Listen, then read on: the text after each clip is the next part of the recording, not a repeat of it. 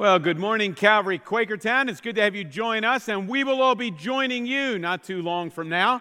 And so please be ready for us. We will be arriving in mass not too far into the future. Thanks for the invitation, and we look forward to joining you all up in Quakertown. Well, you've just been reminded in the short video that we're in a series called Top 10. And we're looking at really familiar verses, familiar passages, familiar concepts, but concepts and verses that are often misunderstood, sometimes because of their familiarity. They're so commonplace, we tend to not think about what they mean or wrestle with the context. What we're doing in the series is we're picking out those 10 verses, those 10 concepts, and then we're asking three questions. So what's going on? What's the context about? Where does the verse appear? What actually is said and what's not said? Because sometimes we fail to look seriously and take seriously the actual words that are there. And then after we've done our homework, we say, so what does it mean? And we try to answer the question, how can we live out this principle in our world and in our situation? Well, a couple of weeks ago, Carlos spoke, and he said, I'm going to speak on the most famous, familiar verse in all of the Bible. And he spoke on John 3:16. For God so loved the world that he gave his one and only Son, that whoever believes in him will never perish but have eternal life. And that's true. That is the most famous, the most popular, the most familiar verse in all of the Bible. If your context is the church. Almost everybody that goes to church knows about John 3:16. Most can quote it. Even if you can't quote it, you kind of know what it's about. Most churches, or many churches, could use John 3:16 as their motto or their mission. But you know what? If you pan back from the church and move from the church to the culture at large, I don't think John 3:16 would be the most famous anymore. We're going to look this morning at the most famous verse when it comes to our culture. And that verse is, do not judge. Does that sound familiar? Don't tell me what to do. Don't judge me. Who do you think you are pushing on me what you believe? Isn't that the most popular verse in our culture? So we're going to kind of do the same thing. We're going to look at that verse, which actually appears in the Sermon on the Mount, chapter 7, for verse 1. We're going to look at the verse and say, well, what's going on? What's actually said? And then what does it mean? So we're going to ask the three questions, seek to answer them. And I think by the time we wrap it up, you'll maybe learn a few things and look at that principle a little differently. Now, I don't make any promises on the quality of this message, but I do make this guarantee. If you stay awake for the next 30 minutes, you will remember what this message is about, all right? And so if somebody asks you tomorrow or Wednesday or Friday at work, now, I understand you went to church last Sunday. What was the sermon about? You will know if you stay awake. So we're going to practice. Ready? We're all going to say together, do not judge. Ready? Say it. All right, say it with enthusiasm now. Now, just to make sure you get it, we're going to say it with attitude. But you need a little help to say it with attitude. Take your index finger and hold it up right in front of this little light, right? Hold your index finger up. And then we're going to say, do not judge with attitude as we point to the people around us and remind them that they should not judge either. Ready? Let's do it. Do not judge. Do it again. Do not judge. Isn't it interesting? We can even be judgmental when we're telling people not to judge. Yeah, the irony of seeking to live out what Jesus says. Well, the first couple verses of Matthew 7 read like this. Do not judge, or you too will be judged. For in the same way you judge others, you will be judged, and with the measure you use, it will be measured to you. Now, I want to remind you right up front, do you see that? No exceptions. Zero tolerance. Do not judge. Jesus does not say, now do not judge unless the person is really, really annoying. Then you could, he doesn't say no exceptions. Jesus doesn't give us the exception. If the person has really deep flaws, then you can judge them. Zero tolerance. Jesus doesn't say you can judge if they have really weirded out religious ideas. That's not what he says. Jesus does not say, well, do not judge unless the person has different sexual values than you have. You can judge them. Jesus doesn't say, if they're of a different political persuasion than you are, you can judge them. Do not judge. Do not judge if they have lots of piercings and holes in their bodies and ink under their skin. Do not judge. Jesus does not say, you can judge people if you do it a little bit at a time. You can judge people if they deserve it. Don't judge too often. Don't make it a habit. But if the person deserves it, you can. No exceptions. Zero tolerance. What's the message about? We've only been into this thing 5 minutes. You've already said it 4 times and you forget. Let's try it again. What's the message about? No exceptions. Zero tolerance. Isn't it interesting that when you speak about judgmentalism, Christians and church people quickly come to mind? Not in the sense that they don't judge, in the sense that they do judge. In fact, David Kinneman wrote a book, UnChristian, a number of years ago, and he surveyed non-churched people.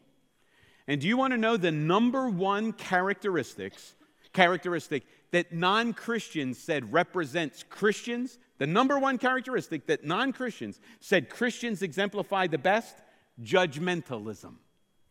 In the face of a clear command, no exceptions, zero tolerance, do not judge, non-Christians look at Christians, non-Christians look at us, and they say, the number one thing I think of when I think of you guys is judgmentalism.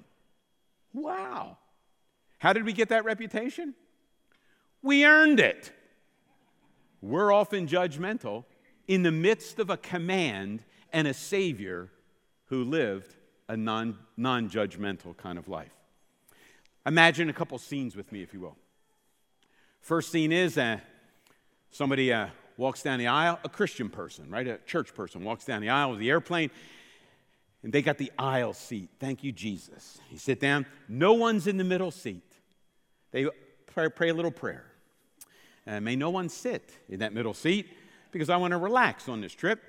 Well, eventually, the plane's filling up, and they see this person walking down the aisle, and they can tell by looking that the person has some issues, or so they think. The person's kind of disheveled in appearance, actually a little dirty as the person gets closer and closer. The distinct smell of alcohol is kind of in the air, and the person must have a medical marijuana card because something else is in the air, too. Well, when you know it, the person says, I think that's my seat, and the religious person says, oh, wonderful. And the person comes in and sits next to them.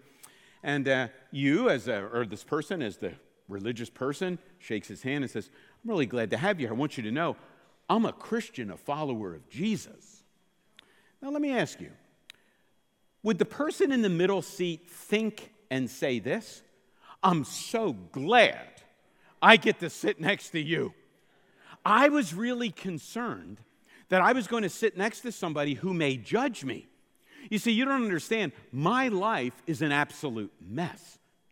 I'm in a financial pit. My marriage is wrecked. I'm a moral mess. My life is out of control. I'm so thankful that I'm sitting next to a religious person because I know you'll never judge me. Would that happen, do you think? In the context of do not judge, my guess is if the person was sitting next to a religious person, a Christian, he would fear that he would be judged. Interesting.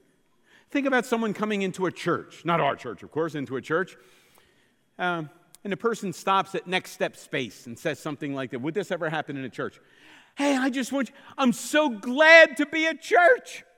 My life is an absolute mess. You may not be able to tell by looking at me, I've got some deep issues. I've got major problems. In fact, I've got issues and problems I would never even tell my counselor. I wouldn't tell my AA group. I wouldn't even tell my deepest, darkest secrets to my dog, for fear my dog would never come near me again.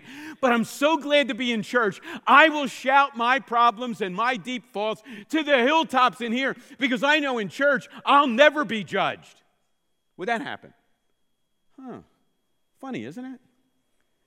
In the face of Jesus, no exceptions, zero tolerance command, do not judge, Christians tend to be the most judgmental of people, and churches tend to be the most judgmental kinds of place. Funny how that works, isn't it? Maybe sad how that works, isn't it? Well, Jesus is speaking on the Sermon on the Mount. This is the third chapter. And Jesus is going through the values of the kingdom. He's going through how he wants his followers to live. And at the beginning of chapter 7 here, he spins out three things that we're not to do in relationship with other people. And the first of those three things is do not judge, right? The first of those, do not judge. So what exactly is being said then? Well, you need a little bit of a vocabulary lesson, right? Here's what's going on. Most words do not have a single meaning. They have a range of meaning. For example, if I say the word dog, that does not have a punctiliar, singular meaning. It has a big meaning, right? Maybe some of you have a little gross rat dog. And others of you have got a big, manly dog, right? Well, they all kind of fit into the dog circle. The dog range is a big range, right? Well, the word judge has a range of meaning. One set of words or one set of meanings goes something like this. The word judge means to assess, to evaluate, to discern. That's not what Jesus means when he says, do not judge. We know that that's not what he means because if you read through the rest of the chapter, even in Matthew 7, you'll discover Jesus tells us you have to make assessments and evaluations. You have to be discerning in order to do what he says. He says, there's a narrow gate and there's a wide gate. Well, you've got to make an assessment and evaluation to know to go through the narrow gate, not the wide gate, right? So it can't be make no assessments. Right after that, he says, there are true prophets and there are false prophets. You have to be discerning enough to know who the true prophets are and the false prophets are. Follow the true prophets and what they say, not the false prophets. After that, he talks about there are good trees and bad trees. Well, you have to be discerning and make some assessments to know where the good tree is and where the bad tree is.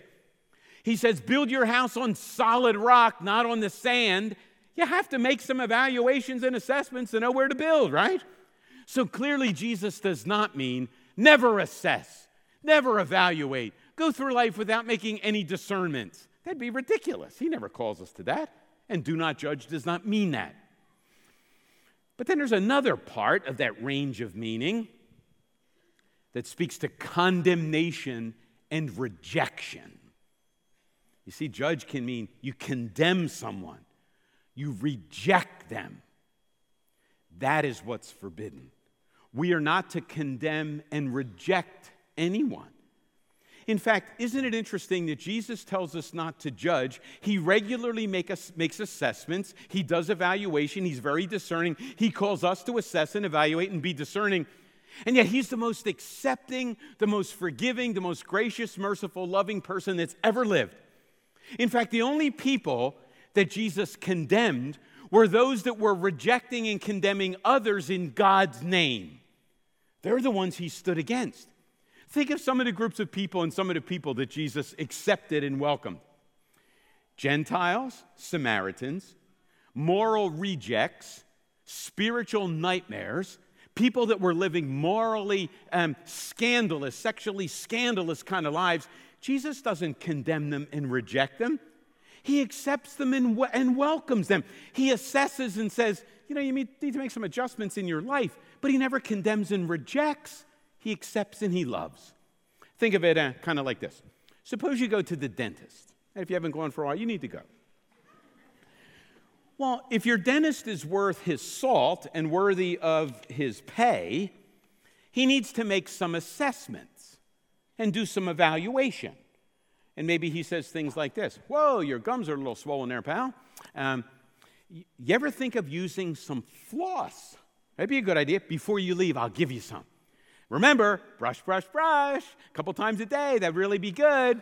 You need to take care of these teeth. Oh, a couple cavities. I'll tell you what, if you have another half hour, I'll work on the cavities. We'll get this all. You'll be leaving in 40 minutes, good as new. Floss, floss, floss, brush, brush, brush, be on your way. That is assessment. That's discernment. That's evaluation. That's not what Jesus is condemning. Well, suppose the same guy goes to his dentist, and his dentist says this. Whoa! This mouth is a nightmare. I've seen better teeth on a 40-year-old comb than you've got. Man, there, do you know what a toothbrush is? I better put another pair of gloves on before I come near that mouth. I may get some kind of disease or something. You don't have oral hygiene. You have oral logene. That's what you got. I never want to see you again. You go to some dentist that's willing to take his life into his own hands to work in that disease-filled mouth. Get out of here. I never want to see. That's what Jesus is condemning, right? The dentist that assesses and evaluates is doing his job. The dentist that condemns and rejects is doing what Jesus forbids us to do with anyone we come across. We need to live life assessing and evaluating, being discerning, but never condemning and judging. Welcoming and forgiving needs to be the strategy. See how that works? That's what we need to be doing.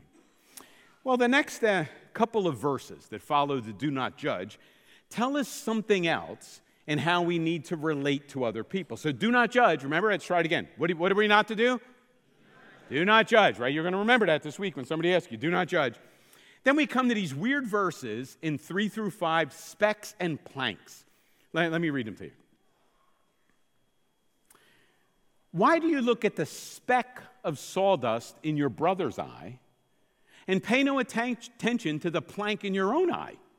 How can you say to your brother, let me take the speck out of your eye, when all the while there's a plank in your own eye? You hypocrite. First take the plank out of your own eye, and then you will see clearly to remove the speck from your brother's eye. What in the heck is going on here? Okay, well, let's see if we can figure it out. How many of you have ever had something in your eye? Raise your hand. All right, all of us. Good. So you know what's going on. When you have something in your eye, it really irritates, right? A little tiny thing, you can barely see it, but it feels like a giant boulder, doesn't it? Your eyes water, your nose runs, you're in no shape to do anything, right? You run to the bathroom screaming, telling your wife to get in here, the world's falling apart, you got to work on this thing, you're rinsing it with water, trying to get it out. One thing's for sure. If you've got something in your eye that's really irritating, a little tiny speck or something in your eye, you are in no condition whatsoever to pick up the tweezers or the Q-tip or something and help somebody get something out of their eye. You need to first get that sucker out of your eye, then maybe you can help them. See how that works? All right, now let me back up from that. Each one of us can divide the world into two different groups. I'll use me. I can divide the world into two big circles. This right here would be the me circle. This is the Charles circle, right? You have your own circle. This is mine. This is the Charles circle. Charles is in the me circle because it's my circle, right? Over here would be the everybody else circle. Everybody else. This is the them circle. That's the me circle, right? Me and them. Me and them. You have a you circle, right? And you circle is kind of you in the middle. And everybody else is in the them circle. So I'm in your them circle. And you're in my them circle. You're in your circle, I'm in my circle. All right, so here's a question. Which circle are you in control of, or am I in control of? Which of those circles? I'm in control of the me circle, right? Which circle am I not in control of at all? The them circle, right? I really can't do anything about the them. I do have the ability to do something about the me circle.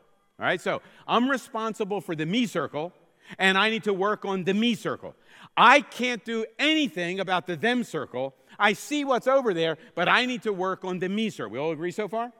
Okay, good. Now, here's the second question. Since you live in the me circle with yourself, and you ever notice you can never leave the me circle, right? Like you're always in the me circle. Like I never get to leave me. Sometimes I wish I could, but I can't. Like, if I go over, I'm in the me, I can't leave. So I'm with me in the me circle every day, all day. I'm rarely in the them circle, right? But I live in the me circle 24/7, 365, always. Now, you would think if I spend all of my time in the me circle and very little time or some time in the them circle, which circle would I know the flaws best in? You'd think the me circle, right? Since I live in this circle, you would think, I know the flaws of the guy in this circle a whole lot better than I know the flaws of anybody else in any circle. But isn't it interesting? That's not how it works, right? I often overlook all of the flaws in the me circle, but I can see with crystal clarity all the faults of those jokers in that circle, right? In fact, I see lots of flaws and faults. Oh, sorry. But in the me circle, I should see all. In fact, it's even worse than that. I often, when I recognize a fault or a flaw of me in the me circle, I often blame someone or group in the them circle for the problem I have in the me circle. Now, you're not that wretched, right? But I do that, right? And so, yeah, you're right. I've got this. But it's my mother's fault. She cleaned the house way too much. That was the problem. That's why I'm so screwed up. It's my wife's fault. It's my kids' fault. It's my parents' fault. It's my boss's fault. It's my employees' fault. It's the team's fault. It's my neighbor's fault. It's anybody's fault but my fault. Oh, yeah, that's specks and planks, right? The little specks in our eyes should appear as planks because they're in the me circle. And the specks in the them circle should really appear as specks because we only see them at a distance. Isn't that funny? I read a story this past week about a guy who had to go to traffic school. Not because he was learning how to drive, because he got caught speeding when he shouldn't have in a school zone or something. He wound up going to traffic school. You have to do that. I had to do that once, sorry. I'm confessing on the me circle, right? It wasn't recently. So the guy shows up at traffic school, and he sits there, and everybody had to go around the circle. There were like 15 people there, I guess, go around the circle. And you had to explain why you were in traffic school. And he was like next to last. Every single person had a reason why they did what they did and really weren't guilty. Every single person. And he said to himself, boy, no, I'm the only one that should be in this group, right? Everybody else shouldn't have been here, right? The cops were stupid. The thing was in the wrong spot. The light really was yellow, right? All these things. Finally, when it came to him, here's what he said. I was speeding 25 miles an hour over the speed limit, and I got caught. That's why I'm here. The rest of the group started to applaud.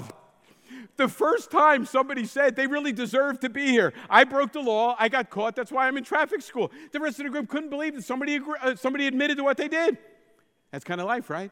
We should know the specks in our eyes the best. They should appear as planks because they're in our eyes. We can't do anything about the them circle. So why do we spend so much time and energy trying to fix and work on the stuff in the them circle, and we just ignore or blame others for the stuff in the me circle? In fact, here's the point. The first thing Jesus says, do not condemn and reject, do not judge. And the second thing is, do not critique and blame. That's the second. If you want to live as Jesus is calling us to live in this life, don't criticize and blame. Own your failures. Own your difficulties. Own your faults. Don't blame others for them.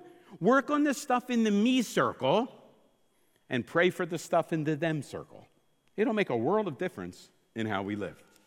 Well, then we got one more thing in these verses. A really weird verse shows up in chapter 6. It's all about pigs and pearls. Pearls and pigs. Now, here's what it says. Do not give dogs what is sacred. Do not throw your pearls to pigs. If you do, they may trample them under their feet and then turn and tear you to pieces. What the heck is that about? Yeah, pearls and pigs. Here's the way this verse is often understood incorrectly. Let me say that again. This is how the verse is often misunderstood. I am the possessor and the keeper of the pearls. You can tell by looking at me, I have pearls. There are some people in this world that are unworthy swine. And I need to recognize the unworthy swine as I go through life. And I need to protect my righteous pearls from the unworthy swine. And I would never want to give my pearls to the swine or the dogs. There was once a little boy was asked, so what does this pig pearl thing mean? The little boy said, here's what it means. I should never share my toys with my sister. That's it. Notice what he's doing, right? I've got the pearls. I've got the toys. My sister is a swine. And I need to protect my pearls from my swine sister. That's why I need. That's how the verse is often misunderstood. That's exactly opposite of what Jesus is saying. That's not only wrong, that's completely opposite. Let me explain it this way. The animals that are mentioned, right, dogs and pigs, they were both domesticated animals in Jesus' day. They kind of lived, around the house, maybe out in the yard, had a little dog house, little pig pen, kind of come in the house. They were domesticated. If you have a domesticated animal, what is the responsibility of the owner to do what for the animal? To feed the animal, right? It's your job, right? So, if you've got a dog, you feed the dog dog food. Or you feed the dog scraps from the table when your wife's not looking, right? You feed the dog food, right? Things that the dog... If you've got a pig, you need to feed the pig, right? So eventually the pig will feed you. You know how that works, right? It's kind of circle of life thing. And you have to feed the pig. So how many of you have a dog, by the way? Okay, good. So if you go over to your dog's bowl, and you're the owner, right? So your dog doesn't feed you. You feed the dog, right? You got to go over to the refrigerator, wherever you go, and you get the food. What would your dog do if you took some of your wife's jewelry and put it in the dog dish? The dog would look up like, well, what am I supposed to do with this mess, right? What? Huh. The dog does not say, jewelry, wow, I can take this to the pawn shop and I can buy dog food for 5 years. The dog doesn't say that, right? The dog says, huh, what am I supposed to do with this? How many of you have a cat? Sorry. Now, if you have a cat and you put, your wife's necklace or whatever in the cat dish, what does the cat takes the necklace and hides it? Because the evil cat thinks like this. I don't know what this necklace is for, but nobody else is going to use it either. And they take it and hide it, right? But whether it's a dog or it's a cat or it's a pig, the owner's responsibility is to feed and provide nourishment for the animal. If the owner provides something that's valuable to the owner, but absolutely inconsequential, of no good at all to the animal, that's not an animal problem, that's an owner problem.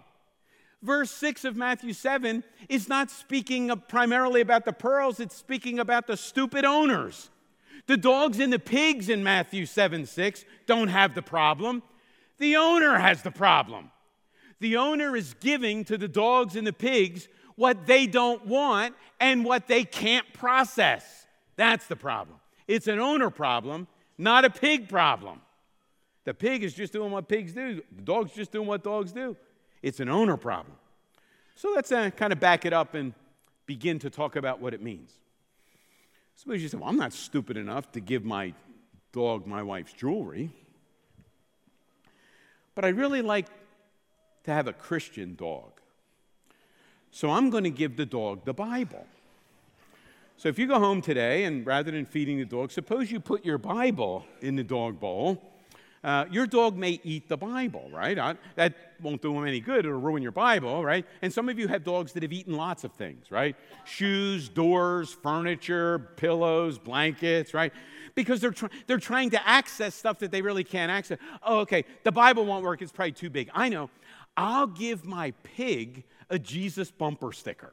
I'll kind of slip it into the food he's eating. And then maybe it'll work. I'll get him a Jesus bump. Oh, I know. I'll lecture my dog and pig on the 15 reasons why they should believe the resurrection. That's what I need to do. The animals are going to say, what? So what's the point of all that's going on in verse 6? It's like this. Don't force your wisdom on people that can't receive it. Don't force your Christian values and principles on people that can't process them. It happens often in marriages. Maybe one spouse is a Christian, one's not. And so what do? They leave the Bible laying out. They say, oh, here's a podcast you really need to listen to. Hey, here's a bumper sticker for you. Hey, by the way, here's this great thing you need to... If they're not ready to process, you're acting like an owner giving to someone what they can't process. It's kind of like the law of supply and demand. We should be supplying only what can be processed. we should be supplying only what's demanded. So as we're going through life loving and serving people, appropriately a time and place may come to process a question, to wrestle with an idea, but don't be a pearl pusher, all right? That's the point. So here's the three things that Jesus says. Number one, don't condemn and reject. Number two, don't criticize and blame. And number three, don't push your wisdom off and your Christian values and all that stuff on people that are not able to understand them and process them. You know, sometimes the things that we do and feel really good about doing as Christians is really nothing more than pearl pushing. That's forbidden by what Jesus says. We need to be coming alongside people, loving them, serving them, right? Building relationships with them, learning their story, but not pushing pearls, not taking your wisdom and somehow saying, you need to do this, you need to do that, you need. There's a law of supply and demand that has to be respected. Well, you may be saying, all right, so how does all this work when we think about our relationship with God and with Jesus? I read a story about Thomas Watson, not Tom Watson the golfer. Thomas Watson used to be CEO of IBM. And one of Thomas's executives, back in the early 60s, I think it was, committed a $10 million error. That's when $10 million was a lot of money. An executive committed a $10 million error. The executive wrote out his resignation and went to CEO Watson's office. Watson said, come on in. And the executive went in and laid his resignation on his desk, and he said, I guess you want my resignation because of the loss I caused the company. He said, resignation? It just cost me $10 million to educate you. Get back to work.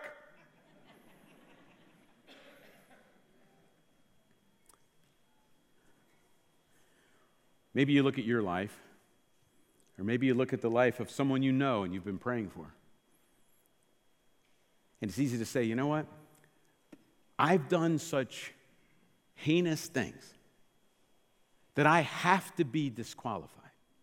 I just have to be disqualified.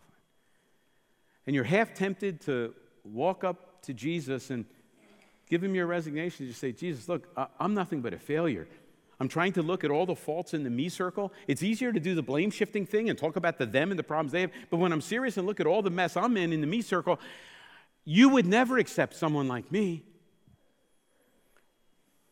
And Jesus says, fire you. I invested my life in you. I invested a crucifixion in you. I invested a resurrection in you. How about if you accept my forgiveness and get back to work? That's the good news, isn't it?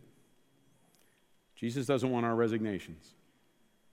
Jesus wants us to live in the me circle, being honest, admitting our faults and our failures, and recognizing that Jesus' mission, his life, his death, his resurrection, brings us forgiveness and acceptance. Then he says, now go live like that with the people you know. And I have this sneaking suspicion, if we lived in relationship with people around us like that, at work, in our neighborhoods, in our families, people would be a whole lot more demanding of a spiritual conversation than they are if they feel like they're being nothing but condemned and judged and getting bumper stickers and Bibles and tracts thrown at them. That's what Jesus is saying. Don't condemn and reject. Don't criticize and blame, and don't be a pearl pusher. Just follow me and do what I do with the people you interact with. Let's stand and pray. Father, we give you thanks that our faults and our failures do not disqualify us. That's what the mission of Jesus is all about. So as we admit our shortcomings, our failures, our foibles, our faults, we recognize that we need Jesus' life and death and resurrection more than ever. And as we cling to those things, we see how we should live with other people. And so, Lord, help us to not be condemning and rejecting. Help us not to be blaming. and help us not to be pushing our wisdom off on other people that are not able to receive it. Help us to love them and serve them, being ready to speak and act when it's appropriate and when they can use it. We pray in the name of Jesus. Amen.